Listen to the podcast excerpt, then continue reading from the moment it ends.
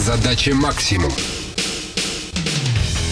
Задача максимум, она двоякая. Причем кажется, что это две разные задачи, но это всего-то навсего две стороны одной медали. Одна сторона – это сделать действительно для людей в нашей стране доступной медицинскую помощь с помощью нашего оборудования. А вторая, которая, казалось бы, внутренняя, снять бизнес ручного управления, чтобы он работал автоматически, что очень редко, к сожалению, происходит. Александр Рубин, еще будучи студентом факультета технической кибернетики Политехнического института, более 20 лет назад участвовал в создании предприятия, которое разрабатывает разрабатывает и поставляет в разные регионы страны диагностические устройства, передающие на расстояние кардиограмму и помогающие людям установить правильный диагноз. В настоящее время он один из руководителей этого предприятия, компании NEO, лидера на рынке медицинского диагностического оборудования.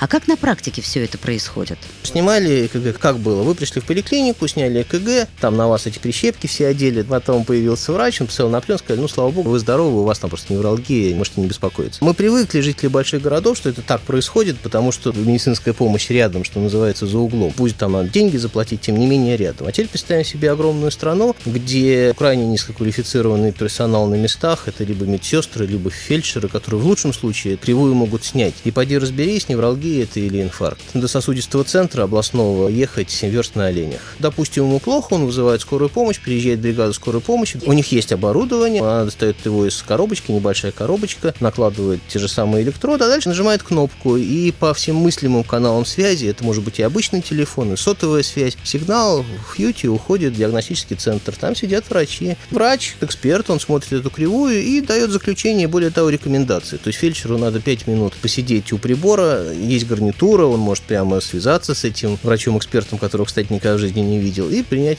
взвешенное решение, что делать. Как вы оцениваете состояние отечественного здравоохранения? Оно сложное. С одной стороны, у нас очень квалифицированные врачи. У меня, допустим, сестра, которая живет э, в Голландии, жалуется, и не только она, про залеченных детей, про залеченных взрослых. Как профессионалы, наверное, это высокий уровень. Но их поставили, конечно, совершенно ужасные условия, когда они не могут не зарабатывать деньги. Ставка врача 5000 рублей, так, на секундочку, где-нибудь в Владимирской области. И они вынуждены работать на несколько ставок. Это ни к чему хорошему, по большому счету, не приводит. Не хватает реально денег, забота о врачах, забота о здравоохранении. Ну что говорить, у нас 3,5% от ВВП идет на здравоохранение в целом, в Америке 15.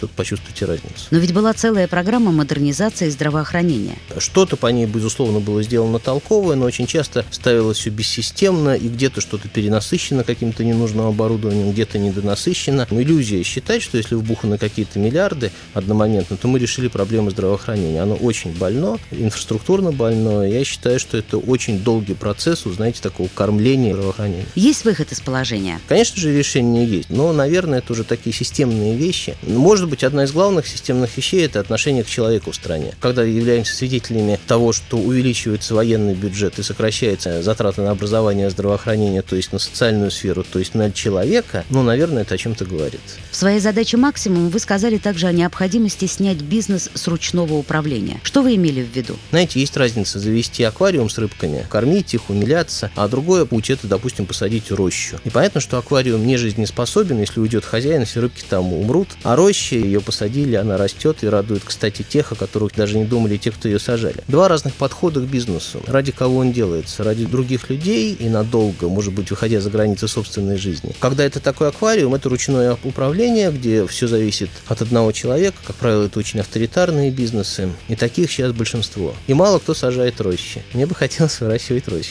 Александр Рубин, выпускник открытой школы бизнеса. Информацию об обучении в которой можно получить по телефону 325 9401 и на сайте obs.ru. С вами была Наталья Костицына. Задача максимум.